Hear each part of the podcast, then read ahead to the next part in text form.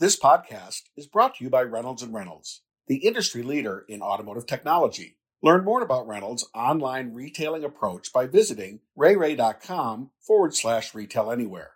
That's R-U-I, R-U-I dot com slash retail anywhere.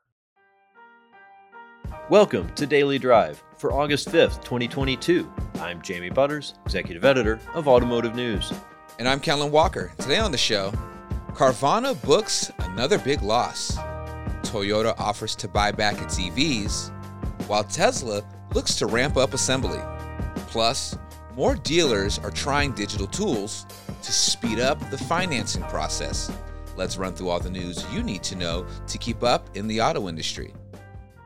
Carvana lost $439 million in the second quarter, bringing its first half net loss to $945 million. It's a dramatic turnaround from a year earlier when Carvana reported its first and only quarterly profit. The online used vehicle retailer has been challenged by high prices that make inventory acquisition more expensive and can cost more than some used car buyers are able to pay. Carvana sold more than 117,500 cars and trucks in the quarter. That's a 9% increase from a year earlier. But gross profit per vehicle dropped by about a third to $3,368. Still, that was $500 better than in the first quarter. Toyota is trying to make things right for a small number of owners of its first EV in almost a decade after they've been told the wheels may fall off the $42,000 crossover. Toyota is offering a loaner vehicle fuel cost reimbursement, expanded complimentary charging, and $5,000 of credit towards the purchase or lease.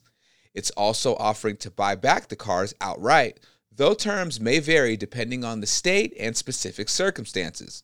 This is the first major customer satisfaction campaign undertaken by Toyota Motor North America since Jack Hollis succeeded Bob Carter as the automaker's head of sales. A spokesman confirmed that Hollis was involved in developing the options for impacted customers. The Japan built BZ4X went on sale in the US in late spring. It was Toyota's first EV since the RAV4 EV, which was built in cooperation with Tesla in 2014. However, just weeks after the BZ4X launch, Toyota issued a stop sale and recall notice prompted by warnings from Japan's safety regulator. Tesla CEO Elon Musk told shareholders that the EV maker aims to have an annual run rate of 2 million vehicles a year by the end of this year and will continue to build new factories to join the four it currently has in operation. Musk said Tesla could announce a new factory location as soon as this year and encouraged those in attendance who suggested putting it in Canada, noting that he's half Canadian. Tesla is ultimately targeting an annual output of 20 million vehicles a year, about double the biggest automaker's peak annual output which Musk said would require 10 to 12 so called gigafactories producing 1.5 to 2 million vehicles apiece. After making 1 million vehicles last year, Musk said Tesla should reach a total of 1.5 million this year. Separately, he told shareholders at the annual meeting that the Cybertruck, which is scheduled to start production in Texas next year, may cost more and have different features than when it was first shown in late 2019. Said Musk, a lot has changed since then. The federal EV tax credit expansion got another boost Thursday when Arizona Senator Kyrsten Sinema said she would support it after fellow Democrats agreed to changes in tax provisions and funding to combat drought. That should secure the 50 votes Democrats need to set up Vice President Kamala Harris to break the tie against unified Republicans. The plan promises to reshape the fast growing EV market at least six of the 10 most popular EVs today wouldn't qualify for incentives under the new system. Battery powered Hyundai, Kia, and Polestar models are all imported, while Tesla's Model S, Model X, and most of its Model 3s exceed the price limits based on vehicle type. And those are today's headlines. Jamie, with this Toyota recall, are automakers just rushing a little too fast to get new EVs to market? That's a good question. You know, I mean, Toyota, right, is so well known for their quality. and then to have a really embarrassing you know problem like this i mean the wheels can literally fall off that's usually a, a metaphor not a, a literal problem uh, so it's it's really embarrassing of course you know we've seen problems in the ev market before tesla is the dominant leader and they've had uh, suboptimal quality uh, but this is really a, a, different type of problem from a different type of automaker and, and it definitely raises questions about what didn't get checked what didn't get done right Coming up, dealerships look to speed up buying and loan processes in auto finance through digital tools. That's next on Daily Drive. Customer wants to sign documents remotely? No problem. Customer wants to provide documentation and their driver's license in person? No problem. Customer wants to have their vehicle delivered? No problem. There are a lot of steps to complete a car deal, but what happens when customers start online and end in store? or vice versa. You need a seamless, consistent process to start work and finalize every vehicle purchase, no matter where the customer is. Chris Walsh, president of Reynolds and Reynolds, explains how. Retail Anywhere is, is powered by the retail management system. So the retail management system is the engine you know, that kind of makes this all work. And it's based on the premise that customers can be anywhere, right? They can be in store, they can be at home, they can be a hybrid of both. It doesn't really matter, but it's a single process of interacting with that customer. And that's, you know, really important to be consistent in that way. And it's only achievable through a single system like the retail management system. Regardless of where the customer is buying from and how, Retail Anywhere focuses on streamlining dealership operations and improving profitability. For more information about this holistic approach to digital retailing, visit reyrey.com forward slash retail anywhere. That's R E Y, R E Y dot com slash retail anywhere. Welcome back to Daily Drive. I'm Jamie Butters. Financing a car can be a painfully slow process at most dealerships, but a new Wolters Kluwer study shows a growing number of dealerships plan to focus more on adopting digital finance tools such as e signature and e contracting to automate and speed up the process. Senior editor Dan Shine spoke with Tim Yalich, head of automotive strategy at Wolters Kluwer, about these and other findings. Here's their conversation. Tim, thanks for joining us today on the uh, Friday F&I Friday edition of Daily Drive. Uh, thanks for being here. Thank you for having me today, Dan.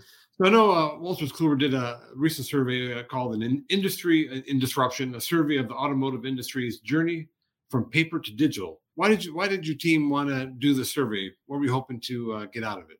A couple things. Uh, first, we wanted to better understand where auto retailers and lenders are in the adoption of digital processes to execute uh, contracts electronically. Are they using digital tools now? Are they just getting started or taking a wait and see approach?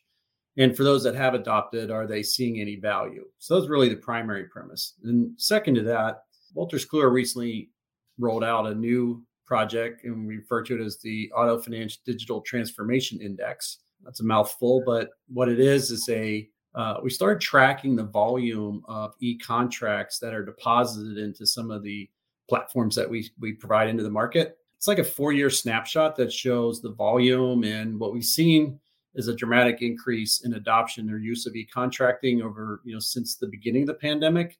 But during the pandemic, it really accelerated to the approach of double to triple digit growth quarter to quarter. So we wanted to do the survey to back up some of the information that we're seeing in that index as we bring that and share that with the market on a quarterly basis. So what did you learn from the survey? Anything kind of stand out that that surprised you? Well, value is certainly being recognized by those who adopt. All respondents said that going digital in the finance area has cut processing times in half. This is everything from the consumer experience of completing the process of a uh, in the finance office or and also back office processes such as exchanging uh, business documents with lenders and other partners.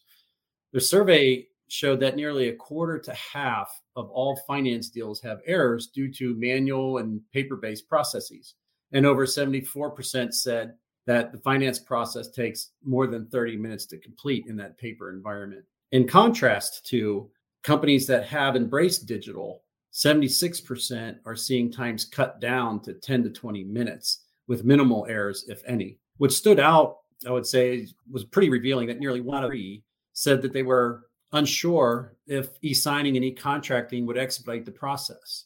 This says there may be a lack of understanding of the value and the industry needs more education.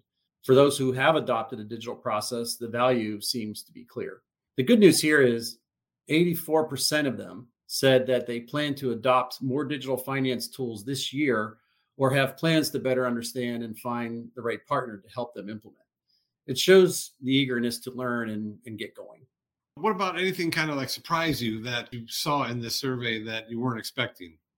The majority of the respondents who currently have digital financing solutions are still finding some weaknesses in their solutions. So that was kind of surprising. One of the stats that jumped out was 82% said they have a digital solution in place now. But of that 82%, only 8% said that they have a complete digital workflow. This might seem like a big disparity, but it's where we see in the evolution of the digital process. Most of the focus has been on deploying an e-sign solution to create a more modern and frictionless environment that can be performed virtually or face to face. It's what the consumers demanded. What's missing for most is what happens after the consumer engagement. The digital workflows uh, really need to evolve to support the electronic exchange of documents between the retailer and their partners, such as lenders, state agencies, and market providers like aftermarket providers. From there, the lenders, state, and other companies need to absorb the electronic information and automate their processes. The survey definitely told us that there's still a lot of runway for growth and adoption here. With only 8% reporting, they have end to end processes. So there's lots of room. And so I would imagine that this survey kind of piqued some interest in, you know, maybe going down a couple little rabbit holes uh, of, in some of those numbers. What's kind of inter- interesting you now, now that you have the survey? What's kind of piqued your interest that you kind of maybe want to explore further? I would say in the near term, e-contracting will be the primary method of transacting finance purchases. In some cases, it's already the only option. Paper is phasing out, so so is the cost and risk associated with it. Some institutions have already committed to no longer printing or supporting paper documents. We're also seeing some new and updated regulations to emerge in support of digital transactions. This makes the use of digital solutions even more valuable as it can help keep up with and ensure compliance. And I mentioned the Auto Finance Transformation Index. The data from this past quarter showed that e contracting grew nearly 80% since the previous quarter. In a down market, that says a lot about where we are headed as an industry. What I expect to see next is really watching how fast digital tool adoption evolves in the back office area. We see many financial service companies performing automated decisions, which has sped up the application and contracting processes. Innovative and digital first lenders are using AI and machine learning to process electronic deals from the retailers and fund them the same day as the vehicle delivery. Pretty awesome. Uh, in an industry where cash is king, we certainly welcome the change where retailers can recover funds from a finance purchase more quickly uh, so that they can put that to use in other areas where they need to it's definitely obviously the you know COVID era really kind of accelerated a lot of these you know moves to digital, and is you know it'll be interesting to see if dealerships you know continue. Obviously, the consumers want them. It's a matter of you know the dealerships continue to accelerate the growth of these of these options. Before we leave, any kind of final thoughts on where we're headed in this digital age?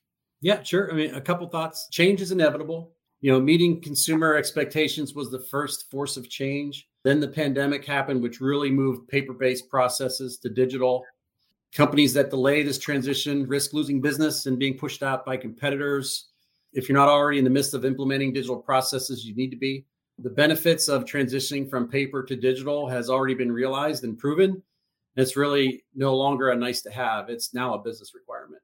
Well, Tim, that's a lot of good stuff. Got a good information. Uh, interesting, kind of where the industry is headed in the future when it comes to digital adoption. Thanks for joining us. Thank you for having me on board today, Dan. And at Wolters Kluwer, we appreciate what you and Automotive News does for our industry, and we will look forward to the next time we get together. Thanks, Tim. Take care. Tim Yalich is head of automotive strategy at Wolters Kluwer. That's Daily Drive for today. I'm Jamie Butters. And I'm Kellen Walker. You can get the latest news on earnings, EVs, and everything happening in the auto industry at autonews.com. If you enjoy the podcast, remember to like, leave a review, and subscribe so you never miss an episode.